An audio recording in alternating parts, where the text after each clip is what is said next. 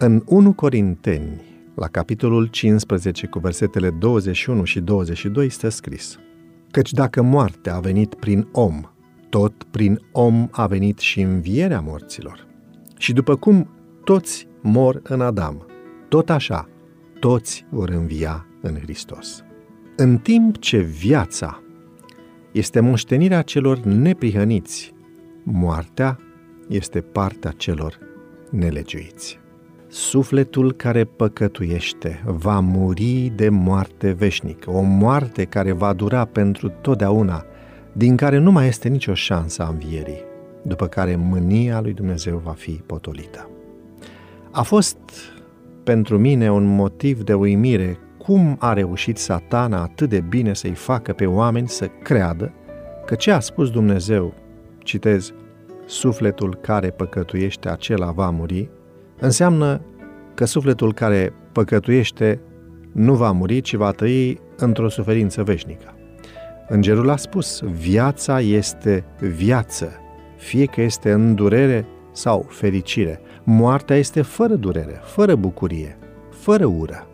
Hristos a îndurat o moarte agonizantă în condițiile cele mai umilitoare, pentru ca noi să putem avea viață.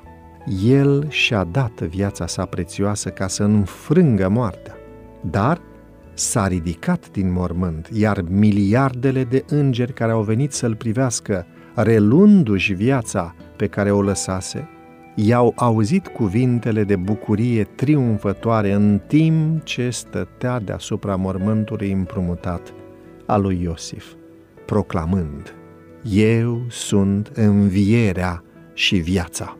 Întrebarea, dacă un om moare, mai poate fi el viu din nou? Și-a găsit răspunsul. Prin asumarea pedepsei păcatului, prin coborârea în mormânt, Hristos a luminat mormântul pentru toți cei care mor în credință.